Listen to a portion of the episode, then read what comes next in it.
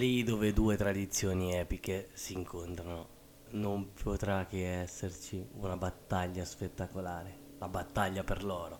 Si sta parlando di Tokyo 2020, voi siete su Up and Down e oggi parleremo di Olimpiadi e di ciclismo ragazzi.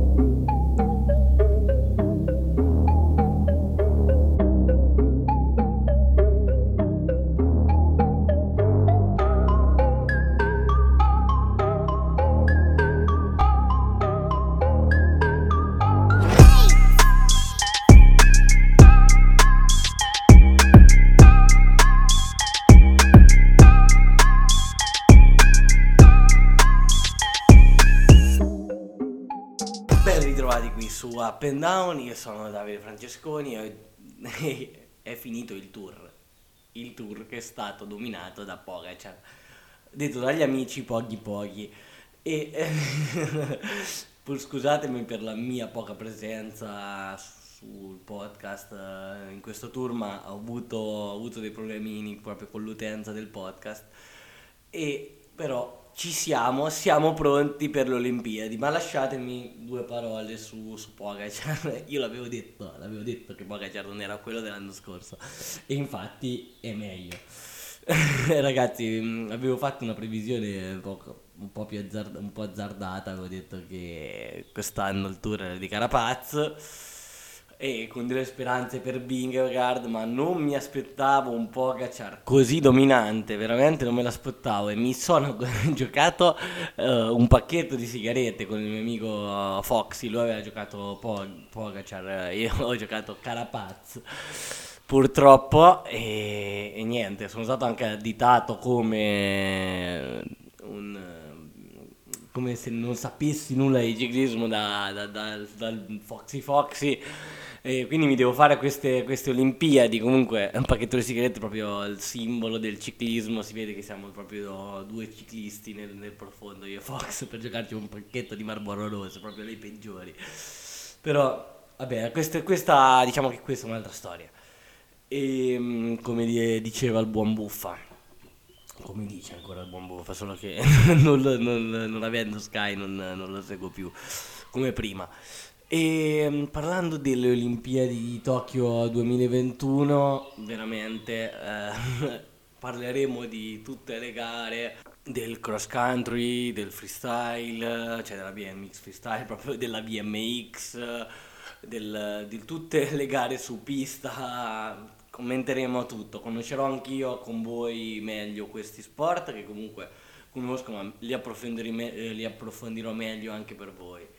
E oggi parliamo comunque del, mm, del ciclismo su strada, del, della cronometro e del, del, del, percorso della cronometro, il percorso del, eh, della gara su strada.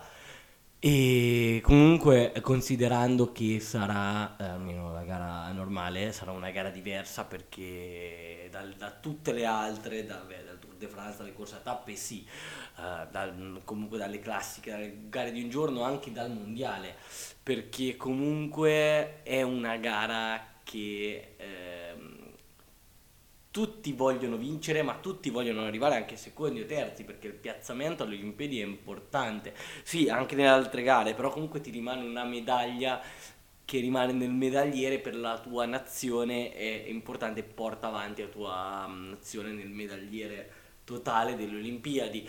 Quindi eh, sarà una gara strana in cui tutti eh, combatteranno, in cui ogni squadra, ognuno avrà il suo ruolo e proverà comunque, soprattutto nelle squadre più importanti, adesso che l'Eritrea con due corridori provi a vincere, mi sembra difficile, però comunque le Olimpiadi sono una gara dove, dove vanno tutti a tutta per tutto il tempo.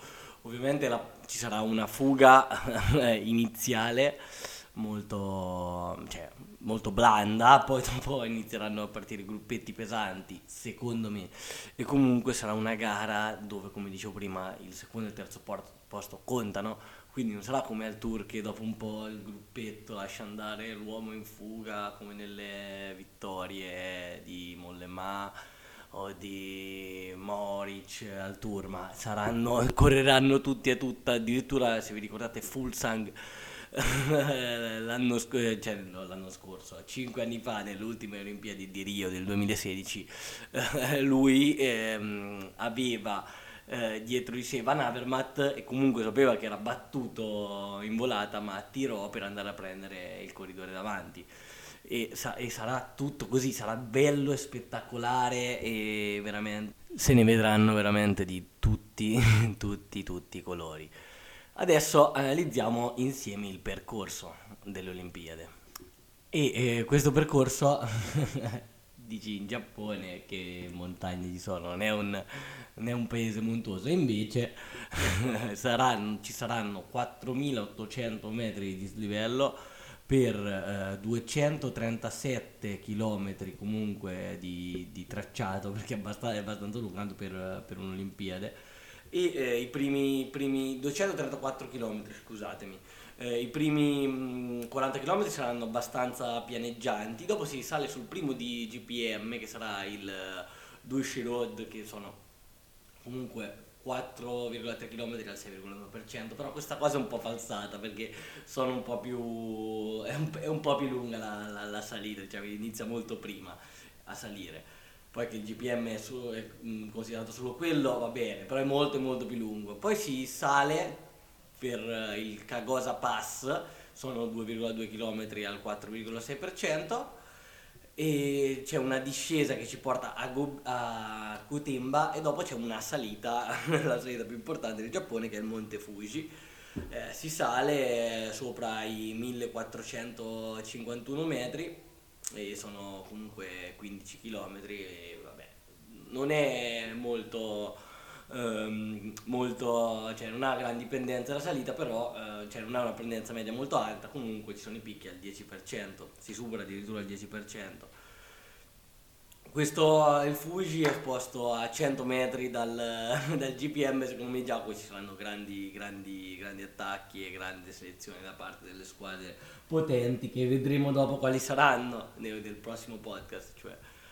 E, ehm, comunque dopo uh, ci sarà una discesa che ci riporterà a Godemba e ci si, tra, si, mh, si ripassa sulla prima volta sul si passerà per la prima volta sul, sul traguardo.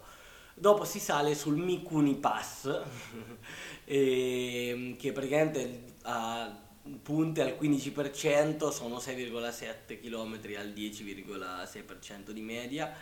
E poi l'ultima, l'ultima asperità che sarà molto, cioè comunque tranquilla, che sarà il Kagosa Pass che eh, si porterà comunque nel circuito conclusivo e che i corridori dovranno percorrere per un giro, un giro e mezzo, ma sarà un mangia, un mangia e bevi comunque tranquillo, senza grandi asperità, ma non, non solo, solo, di pianura diciamo. E vediamo, vediamo cosa, cosa succederà. E anche le, le, le, comunque le donne hanno un circuito abbastanza complicato, solo, cioè, tra virgolette, solo 2692 metri di dislivello, 137 km, togliendo il Mikuni Pass e il Monte Fuji. Secondo me il, il Mikuni Pass farà molto male al posto 30 km d'arrivo per quanto riguarda gli uomini. E invece per quanto riguarda la cronometro eh, saranno 44 km, 44.2 per, eh, per, la precisione, in un circuito da, da fare due volte di 22,1 eh, km e ci saranno comunque da fare come nel, nel circuito de, degli uomini il Doshi Road e il Kakosa e il Kagosaka Pass che saranno molto molto molto complicati. Comunque cioè, ci sono 423 metri di dislivello. Comunque sarà, non sarà proprio per, per, specialisti puri. Comunque vedremo i favoriti anche cioè, nel, nel prossimo podcast. Ora vediamo la spiegazione del percorso più complicato del ciclismo eh, su strada, su, su, pista praticamente, è un, un velodromo in cui ci sono, è un ovale i ciclisti dovranno percorrere questo ovale, poi dipende come a seconda della competizione.